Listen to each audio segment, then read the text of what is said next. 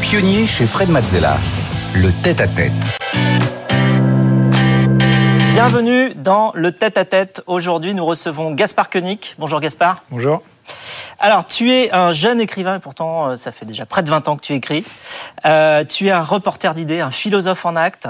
Tu vois la vie comme une suite d'expériences qui te permettent justement euh, de philosopher concrètement dans tes écrits. Tu as un parcours incroyablement varié, de prof de philo à chargé d'affaires en banque internationale, de doublure de Ted Kennedy aux côtés de Nathalie Portman, à plume pour euh, Christine Lagarde, jusqu'à Montaigne moderne à cheval entre la France et l'Italie. Tu as créé le think tank Génération Libre. Tu es le seul philosophe à euh, t'être lancé dans une aventure de candidature présidentielle depuis la Ve République en 1958. C'est pas rien. Alors, tu connais le principe de l'émission. On va reprendre justement un petit peu toutes ces étapes-là de ton parcours et puis on va regarder tes émotions, tes ressentis. On va essayer de comprendre euh, ce qui vient euh, t'aider à prendre tes décisions, à avancer, parfois de manière parallèle sur plusieurs sujets. On aura quelques interventions de Stéphanie qui viendra nous présenter quelques étapes structurantes de ta vie. On va reprendre ton parcours aussi en images.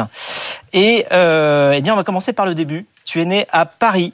Euh, tu as 40 ans, d'ailleurs, je crois que c'était ton anniversaire il y a quelques jours. Exactement. Comme dit Montaigne, j'entre dans les allées sombres de la vieillesse. Il n'était pas très ah, optimiste. Ah, oui, d'accord, c'est une manière de voir. Euh, alors, est-ce que tu es né dans les livres? Bah, mes parents euh, baignaient dans les livres et il y avait toujours chez moi plein de, plein de livres qui s'entassaient, des piles de livres.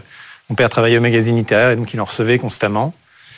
Et ça faisait partie de l'environnement euh, normal, en fait, de lire, euh, de d'en discuter. Euh, donc j'ai toujours lu et j'ai rapidement écrit. Voilà. Et donc tu étudies donc beaucoup de livres. Ensuite tu rentres au lycée Henri IV, puis à l'école normale supérieure de Lyon. Tu es major à l'ENS dans la série Sciences humaines. Et quand tu es étudiant, l'année 2004 marque un tournant puisque tu écris ton premier roman. Octave avait 20 ans alors que toi, tu en avais 22. Hein, donc c'était. On n'était pas très loin. Pas très loin, 21-22. Euh, Qu'est-ce qui t'a motivé à écrire ce premier roman? Bah, En entrant à, Normal, on fait plus rien. C'est très agréable. On a en fait 4 euh, ans de vacances quasiment, hormis l'année d'agrég. Et euh, ça permet de faire euh, d'autres choses. Et parmi ces choses que j'avais toujours eu envie de faire et que j'avais jamais faites, il y avait lire La recherche du temps perdu. Et en lisant La recherche du temps perdu, j'ai trouvé ce personnage très secondaire qui s'appelle Octave. Ouais qui apparaît au début de la recherche dans La l'ombre des jeunes filles en fleurs et à la toute fin dans Le temps retrouvé. Et au début, c'est un jeune euh, gandin, fils à papa, euh, qui s'amuse sur la plage et qui claque le fric de ses parents et qui n'a aucun intérêt. Et puis à la toute fin du livre, on le retrouve euh, dramaturge de génie. Et alors que Proust explique absolument tous ces personnages dans les moindres détails, on n'a aucune explication sur l'évolution d'Octave. Et ça m'a intrigué. Et je me suis dit, mais pour résoudre ça, on n'a qu'à on n'a qu'à compléter le travail en fait. Oui, donc tu as réinventé la vie d'Octave. Et donc j'ai repris Octave de nos jours, à 20 ans donc, et j'ai essayé de construire un personnage qui soit assez riche pour expliquer son évolution future. Et donc ce livre, il remporte une euh, très bonne critique, il est même euh, présélectionné pour le Goncourt, il remporte un prix, et euh, en 2004, alors tu continues, et tu deviens agrégé de philo, et tu enseignes à l'université Lille 3. Ça t'a plu d'être prof de philo? Alors, pas du tout. Ah bon C'est possiblement la pire expérience professionnelle de mon existence et je n'avais qu'une seule obsession, c'était d'en sortir. Alors, pas tellement sur euh, l'enseignement lui-même, et je continue régulièrement à donner des cours aussi ou là, et, moi, c'était la vie que je voulais, être prof. Euh, mais euh, les conditions d'enseignement dans l'université française sont décourageantes, démotivantes pour tout le monde, hein, pour les étudiants comme pour les profs. Et donc, bah, qu'est-ce qui se passe et qu'est-ce que font mes copains de promo? Bah, Soit ils se cassent, euh, soit ils deviennent, ils prennent une routine et ils deviennent les profs TGV euh, qui font leurs conférences et qui donnent leurs cours euh, une ou deux fois par semaine en tongs. Mais c'est très compliqué dans le contexte institutionnel et de gouvernance de l'université aujourd'hui de, de s'y épanouir, en tout cas dans les sciences humaines. C'est un triste constat sur l'enseignement dans notre pays. Alors une porte s'ouvre et là tu deviens euh, plume de Christine Lagarde. Comment on devient plume de Christine Lagarde bah, Par hasard. Hein, c'est euh, d'ailleurs les, plumes en cabinet ont souvent ce profil-là. Finalement, c'est euh, depuis Pompidou, normalien sachant écrire. Et, et d'ailleurs, j'ai été recruté quand Christine Lagarde était ministre de l'Agriculture dans les trois premières semaines du gouvernement Sarkozy. Alors moi, à l'époque, j'étais absolument pas politisé. Euh, je regardais absolument pas les infos. Je n'avais aucune notion d'économie. Euh, mais euh, effectivement, je savais écrire. Et d'ailleurs, Christine Lagarde avait mis à l'épreuve les candidats. Donc j'avais été, euh, via mon roman, je connaissais quelqu'un qui connaissait quelqu'un, qui avait dit Emily, cherche une plume. C'est tout à fait hasardeux. Et Christine Lagarde nous avait donné un, un, exercice. la veille au soir, on devait écrire deux discours. Une remise de la Légion d'honneur à un moutardier introuvable sur Google et l'inauguration de la foire de Châlons-en-Champagne. Et il fallait les rendre pour le lendemain matin. Donc on avait la nuit. Et ça, c'est les conditions de travail en cabinet. Effectivement, on ne sait rien et euh, on n'a pas le temps et il faut quand même produire. Et euh, la rumeur veut que j'ai obtenu mon embauche sur euh, ce proverbe italien un baiser sans moustache est comme un steak sans moutarde. Alors, il me faut une explication. Bah, c'est un moutardier. Ah Et donc, d'ailleurs, la moustache, je me la suis laissé pousser plus tard lors de mon voyage à cheval. D'accord, tu Je avais le placé ça dans le discours. Oui, Ah oui, c'est presque, un- c'est presque un challenge. Ou un challenge. Et enfin, en tout cas, après, on s'est, je pense, très bien entendu. Et euh, Christine Lagarde est quelqu'un qui aime bien justement euh, les choses qui sortent un peu de l'ordinaire. Et donc, euh, quand ça passait euh, le barrage terrible du directeur de cabinet, on est arrivé à dire des choses. Donc pendant, deux ans, tu es euh, plume de Christine Lagarde, et ensuite tu rejoins la Banque européenne pour la reconstruction et euh, le développement à Londres. Euh, tu t'éloignes des livres et de la philo, donc tu, te, rapproches là encore plus de, l'économie. Qu'est-ce que tu allais chercher dans cette expérience? Je sais pas bien. En fait, je voulais aller à Londres pour des raisons familiales, parce que ma femme vivait à Londres, qu'elle travaillait à Londres et qu'on venait d'avoir un enfant, et que donc il était tout à fait normal d'aller rejoindre cette famille naissante. Euh, et d'ailleurs, le, le job que je voulais, c'était euh, celui de au journaliste pour The Economist, que je n'ai pas eu, puisque le directeur de The Economist m'a expliqué que c'était pas un stage de formation linguistique, The Economist, Oui. et donc je repasserai quand je parlerai un anglais correct. Et donc je cherchais quelque chose à Londres et j'ai trouvé ça et c'est un peu euh, dans mon parcours une sorte de, de- d'apax parce que c'est vrai que j'ai depuis jamais été salarié évidemment j'avais travaillé dans une banque. Alors c'est une banque. Ce qui est intéressant et ce qui m'a quand même convaincu c'est que c'est une banque publique.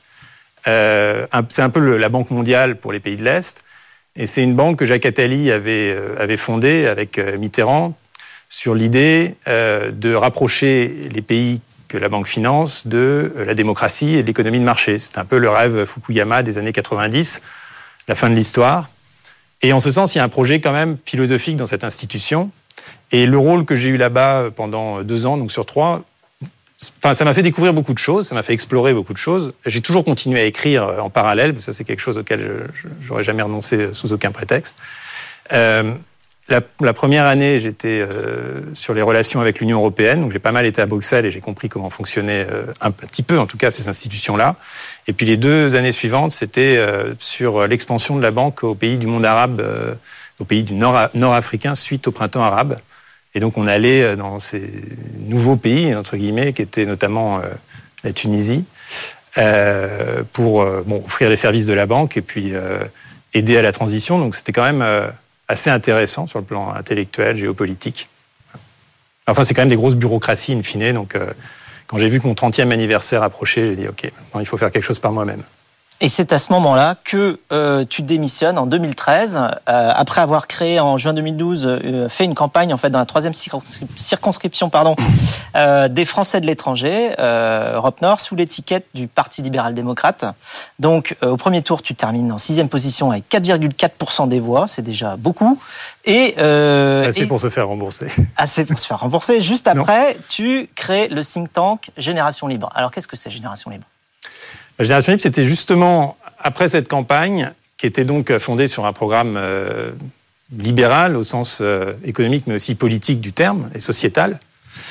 Euh, J'ai vu que ces idées, elles étaient importantes, qu'elles étaient totalement sous-représentées dans le débat français, et que la politique n'était pas forcément le meilleur moyen d'action, et que donc un think tank était une sorte de start-up intellectuelle qui permettait de combiner une sorte de désir d'action, parce que c'est un think tank qui est là pour faire du lobbying de politique publique, et puis évidemment une réflexion, parce que, et une réflexion qui n'est pas une réflexion solitaire, contrairement au mythe de l'intellectuel français qui est seul dans sa tour et qui refait le monde. Ce qui est intéressant dans un think tank, c'est que bah, il y a un conseil scientifique, il y a des, des plumes extérieures qui rédigent les rapports, euh, et donc il faut constamment être en interaction avec eux, discuter, et ça m'a aussi permis, et puis rentrer ensuite dans le, le concret des idées pour voir comment elle s'applique ou non, et ça rétroagit sur, sur les grands principes. Donc c'est vraiment une manière de mêler des, des, principes et des doctrines de philosophie politique avec la réalité socio-économique, juridique du pays. J'aime beaucoup un start-up intellectuel, je trouve ça vraiment très, très sympathique. Ça allait te plaire. Et, euh, donc en parallèle, tu es reporter d'idées pour Le Point, tu pars dans une quinzaine de pays. Euh. Qu'est-ce que tu vas chercher en faisant ces reportages-là? Bah, Un peu la même chose en fait, c'est toujours confronter les idées à la pratique. Et ça, euh, depuis, depuis 10 ans, c'est ce que je fais. Mais quelque part, depuis toujours, c'est ce que j'ai voulu faire. Je me rappelle que quand j'ai commencé à enseigner la philo, je me suis dit, mais, mais comment c'est possible de philosopher ou théoriser sur des sujets qu'au fond, euh, qui, sont, qui restent très abstraits pour moi. Et donc j'ai toujours voulu aller là où ça se passe, y compris donc en travaillant pour les institutions que tu as citées. Et les voir la démocratie directe ensuite. Voilà, et les reportages d'idées ensuite, c'était bah, expérimenter des idées auxquelles je croyais sur le terrain, là où elles sont réalisées par les gens. Donc la démocratie directe en Suisse, le système pénitentiaire finlandais, le microcrédit au Pérou, la légalisation des drogues au Colorado, les entrepreneurs au Rwanda, euh, les euh, dissidents en Chine. Voilà, donc j'ai fait du, reportage, euh, du reportage de terrain, ce que Foucault appelait le reportage d'idées. et puis, évidemment, c'est aussi des aventures parce que il faut tout créer, un carnet d'adresses, des contacts. quand on arrive au Pérou, vraiment aller bah, explorer. Voilà, et puis des fois, c'était, c'était, jamais du reportage, euh, disons, risqué ou de guerre, mais enfin, c'était parfois quand même dans des zones euh, compliquées, donc c'était, euh, aussi une autre vie. Et, j'en ai, ça m'a permis de, ça tout ça m'a permis de faire évoluer ma doctrine et d'essayer de, de lui conserver un cadre cohérent. Et donc tu pousses le concept euh, encore plus loin, puisqu'en 2020, tu t'embarques dans un grand voyage d'idées, justement, Stéphanie. Oui, en juin 2020, vous vous lancez sur les traces de Montaigne, qui avait en 1580 relié euh, Bordeaux à Rome à cheval, guidé alors par l'idée que rien de noble ne se fait euh, sans hasard. Avec votre jument nommé Destinata, vous parcourez 2500 km en 5 mois, en passant par le Périgord, la Champagne, la Bavière ou encore la Toscane euh, dépassant à chaque fois votre peur du vertige en montagne. L'occasion de renouer avec certains thèmes chers à, Montaigne, comme la relation entre l'homme et l'animal, l'art du dépouillement ou encore la diversité des cultures. Et ce périple, euh, vous le racontez dans un livre intitulé Notre vagabonde liberté, qui sera publié un an plus tard. Tu pensais depuis longtemps? Non, pas du tout, mais c'est précisément en sortant de mon voyage sur l'intelligence artificielle où j'avais fait un long tour du monde pour euh, interroger euh, les chercheurs, investisseurs, entrepreneurs, activistes, etc. autour de cette euh, nouvelle technologie que je me suis dit que j'avais envie de faire exactement l'inverse, c'est-à-dire quelque chose qui n'est pas planifiable, qui laisse toute sa part au hasard et qui est vraiment fondé sur, j'allais presque dire, la fraternité humaine, parce que quand on est à cheval euh, dans la campagne, euh, on a toujours besoin de quelqu'un ou de quelque chose, ne serait-ce que pour trouver un gîte le soir, un prêt pour la jument, du grain et puis un, canapé pour soi-même. Tu savais monter à cheval avant de partir ou... Alors je savais monter à cheval, mais en fait j'ai dû désapprendre parce que euh, je montais à cheval, disons en manège, quand j'étais adolescent. Mais pour faire ce genre de périple, il faut, faut monter reine longue, bah, là on le voit, à la voie quasiment. Et il faut surtout savoir s'occuper de son cheval. Donc j'ai appris à faire de la maréchalerie pour changer les fers, de la bourrellerie pour recoudre euh, les rênes, des soins vétos pour faire des piqûres intramusculaires, euh, la cartographie, bon. Euh, choisir le matériel aussi. Et, l'idée, c'était vraiment de, bah, comme, comme on le disait, que rien de noble ne se fait sans hasard, donc de laisser la place à l'aléa. Et le voyage à cheval réintroduit de l'aventure tout près de chez soi, parce que rien n'est fait pour le cheval dans notre société. Et donc, il fait un peu euh, dérailler toutes nos habitudes et il permet aux gens de s'ouvrir complètement. Et j'ai été reçu chez l'habitant tout au long de mon voyage. J'ai rarement dormi dans ma tente. Et euh, c'est une expérience de la, solidarité humaine, de ce que David Graeber appelle le communisme de tous les jours, du fait que bah, quand il y a un être humain dans le besoin, globalement, on va l'aider, euh, qui est assez, bah, qui m'a rendu très optimiste euh, tout l'inverse en fait du voyage sur l'intelligence artificielle qui m'a quand même un peu effrayé. Et là, j'en suis ressorti euh, très confiant en fait dans l'humanité que j'ai rencontrée, que ce soit en France, euh, en Allemagne ou en Italie. Moins en Italie d'ailleurs. C'est ce voyage justement à cheval qui t'a donné envie de te lancer en politique. Euh, Stéphanie va nous raconter l'histoire. Oui, en 2021, vous lancez votre mouvement baptisé Simple, votre cheval de bataille. Cette fois, c'est la simplification des lois et la fin de l'oppression bureaucratique. Le 8 janvier 2022, trois mois avant l'élection présidentielle, vous annoncez votre candidature. Au cœur de votre programme, la lutte contre l'excès de normes. Vous voulez les diviser par 100. Euh, vous voulez aussi redonner du pouvoir aux communes, effacer 50 milliards d'impôts et 50 milliards d'euros d'aide publique. Au soir du 4 mars, vous obtenez 107 parrainages sur les 500 nécessaires. Vous jetez l'éponge et retirez de fait votre candidature. Moins de normes, c'est ça, être libéral? Bah, euh, Alors d'abord, c'est pas pas de normes, c'est des normes qui sont au bon niveau. D'ailleurs, Montaigne disait lui-même, les lois les plus justes sont les lois les plus simples. Et c'est vraiment quelque chose qui est ressorti du voyage à cheval parce que c'est ce que j'entendais beaucoup chez les Français euh, le soir, au coin du feu, si je puis dire.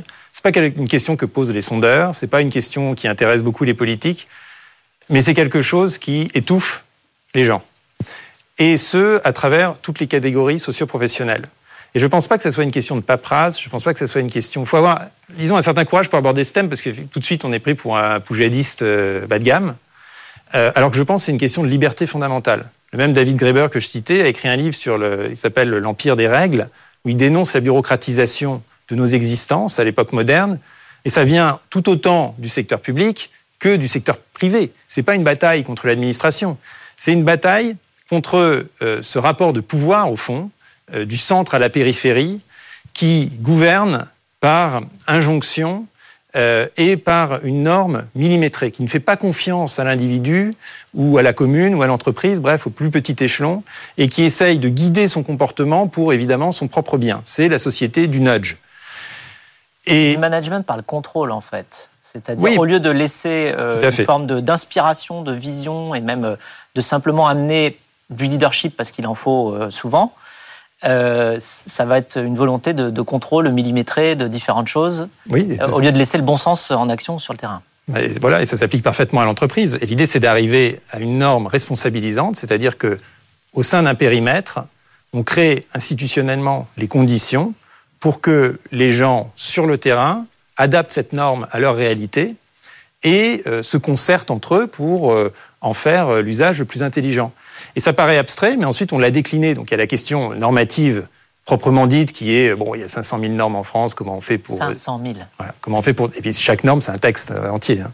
Euh, comment on fait pour détricoter tout ça? Et je suis pas le premier évidemment à aborder le thème. Le Conseil d'État fait un rapport tous les cinq ans en disant c'est plus possible.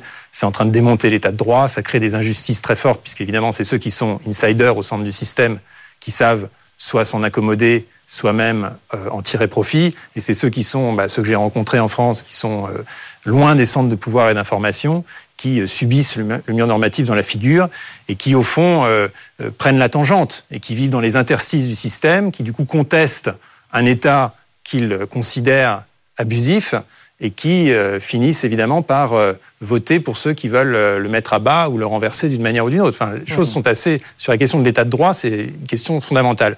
Mais à partir de là, on peut tirer toutes sortes de choses sur toutes les politiques publiques.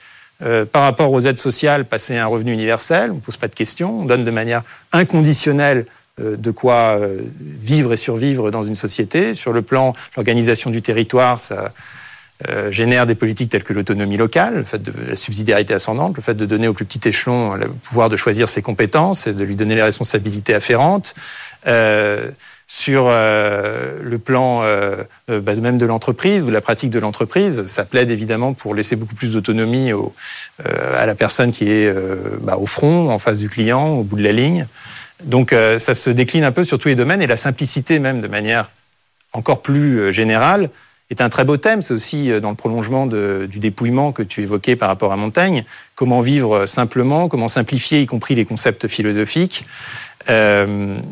comment, euh, euh, disons, euh, en tant que société, réapprendre à se regarder les yeux dans les yeux. Et donc pour l'instant, tu as retrouvé en tout cas ton bonheur dans l'écriture. Euh, tu as même aussi d'ailleurs euh, consigné, on va dire, toute ton expérience euh, de, de, ce passage-là dans ton dernier livre qui s'appelle Contraint, qui relate donc justement l'expérience de l'aventure de la candidature à la présidentielle. et tu es chroniqueur hebdomadaire dans les échos, tu as animé en novembre une série de conférences les lundis de la liberté au MK2 Bibliothèque, donc tu es un peu partout dans notre société. Euh, de, ce fait. Et euh, je, tu es assez inclassable. Est-ce que c'est ça pour toi l'influence? Est-ce que c'est comme ça que tu, tu as de l'influence sur Honnêtement, j'ai un peu renoncé à l'influence au niveau politique. C'est-à-dire ce que j'ai essayé de faire depuis dix ans à travers le think tank et à travers le parti. Euh, j'ai tendance à penser aujourd'hui, et je suis désolé si c'est pas très optimiste, que on a atteint dans notre organisation, dans l'organisation de l'État, un tel point de saturation technocratique que il est très difficile, voire impossible, de réformer ce système de l'intérieur, même pour ceux qui auraient la meilleure volonté du monde. Et que, comme le dit encore une fois Greber, euh, à ce point-là, il n'y a que les barbares qui peuvent euh, mettre à bas euh, l'édifice pour reconstruire quelque chose. Justement, sur ce sujet-là, et sur cet optimisme, ou ce progrès qu'on espère avoir, on a une question pour toi d'un invité surprise. Une question toute simple, cher Gaspard crois-tu au fond que notre société est en train de progresser, qu'elle continue d'aller vers le progrès? Alors la question s'adresse aux, philosophes euh, davantage qu'à l'ingénieur, bien sûr, mais euh, le verre à moitié vide, le verre à moitié plein, notre société, à tout point de vue, s'il faut faire une balance totale, continue-t-elle de progresser ou, d'une certaine manière, dirais-tu que c'était mieux avant? Je pense que le progrès, il est fait d'expérimentation, d'erreur et ensuite euh, de transformation. Pour le moment, je dirais qu'on est dans la phase d'erreur, mais ça participe du mouvement du progrès. Et je prendrai comme exemple euh, la pédale qui, dans les WC de la SNCF, permet d'actionner l'eau du robinet. Pendant dix ans, il y a eu des capteurs. Et donc, euh, tu es là avec tes mains, tu essayes d'avoir de l'eau quand elles sont pleines de savon, et tu fais plein de signes de vaudou, et tu es d'accord avec moi que ça marche jamais. Et au bout d'un certain temps, il y a quelqu'un qui a compris que cette innovation technologique, le capteur, était en fait une régression, un problème. Et donc il y a un génie qui a, réintroduit la pédale. Et là, on est tous contents, ça marche beaucoup mieux, on économise l'eau, en plus c'est mécanique, il n'y a pas de data là-dedans. Euh, et donc euh, c'est normal qu'on ait des périodes d'erreur, ça participe de notre marche euh, en avant, de toute façon on ne peut pas tellement marcher en arrière. mais en termes de liberté, on est clairement dans une phase de régression sur tous les plans. Euh, je pense que l'humanité est tellement désireuse de ça qu'elle se réinvente et qu'on va finir par euh, se transformer, mais je ne vois pas très bien pour le moment quel chemin ça va prendre. Alors, tu aimes bien les expériences. On va avoir une petite image d'une expérience un petit peu comme ça, parachutée au milieu de ta vie, euh, qui est lorsque tu as joué le rôle de Ted Kennedy dans le film de, Jackie avec Nathalie Portman. Euh, donc on va avoir deux photos, euh, une, une avant, une, euh, une avant, une après, j'ai envie de dire, mais disons une du vrai Ted Kennedy et une de Gaspard Koenig. La ressemblance est frappante. Qu'est-ce qu'on apprend sur, en, faisant un tournage comme ça dans Washington, voir Nathalie Portman Alors en fait, on apprend l'ennui. On apprend qu'un acteur, sur un tournage, il se lève à 5 heures du matin, il passe 3 heures dans le camion de maquillage en se gelant parce qu'on est à côté du cimetière, machin truc, où ça doit être tourné et en essayant de me mettre des lentilles bleues dans les yeux, ce que j'avais absolument pas à faire. Donc il y avait toutes les maquilleuses qui arrivaient et qui essayaient de me, les enfourner les unes après les autres. Donc après je pleurais, ce qui était très bien puisque c'était ce que j'étais censé faire parce que je suivais un cercueil toute la journée. Et après surtout quand on a un rôle comme le mien qui s'appelle silhouette, c'est-à-dire c'est un rôle de figurant identifié. Euh, et ben on répète 127 euh, fois le même pas parce qu'il y a une voiture qu'il faut la refaire, qu'il faut changer les caméras de sens et tout ça. Donc bon évidemment c'est une expérience euh, unique. Mais en même temps, euh, on comprend, et je l'entends aujourd'hui de la bouche des acteurs, et je comprends mieux ce qu'ils disent, que c'est extrêmement long et lent de faire du cinéma, et que c'est tout l'inverse du théâtre, en fait.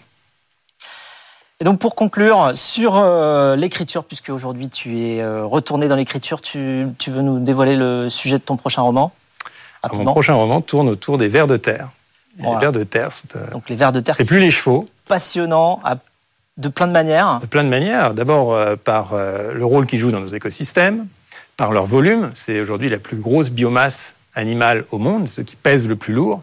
Dans une, dans une terre qui n'est pas exploitée ou cultivée de manière euh, intensive, tu as sur un hectare euh, 2 ou 3 tonnes de vers de terre qui produisent 300 tonnes de terre par an. En fait, quand on marche sur le sol, on marche sur du caca de vers de terre.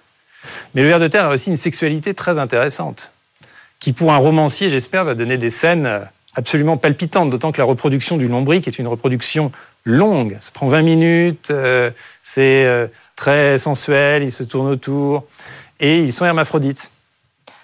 Et alors donc j'ai J'espère que ça la question envie de inattendue. Et oui, la question inattendue du coup sur ce sujet-là. Oui.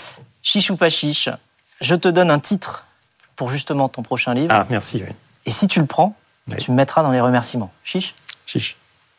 J'ai Le toujours verre beaucoup de mal. libre. Ouais, il faut en parler à mon éditeur. Verre libre. Tu parles de liberté, tu parles de verre de terre. Moi, je pense que Oui, c'est comme ça qu'on doit l'appeler. oui, mais en plus, ça peut être le verre, euh, le Eh oui. verre de- du poète. Le verre du poète. Il Exactement. faudrait que je l'écrive en alexandrin, alors. Ah ben voilà. Bon. Exactement. Mais alors, bon, c'est un bon il va défi. falloir reprendre l'écriture un Ouais. petit peu. Merci beaucoup, Gaspard. Merci, Fred.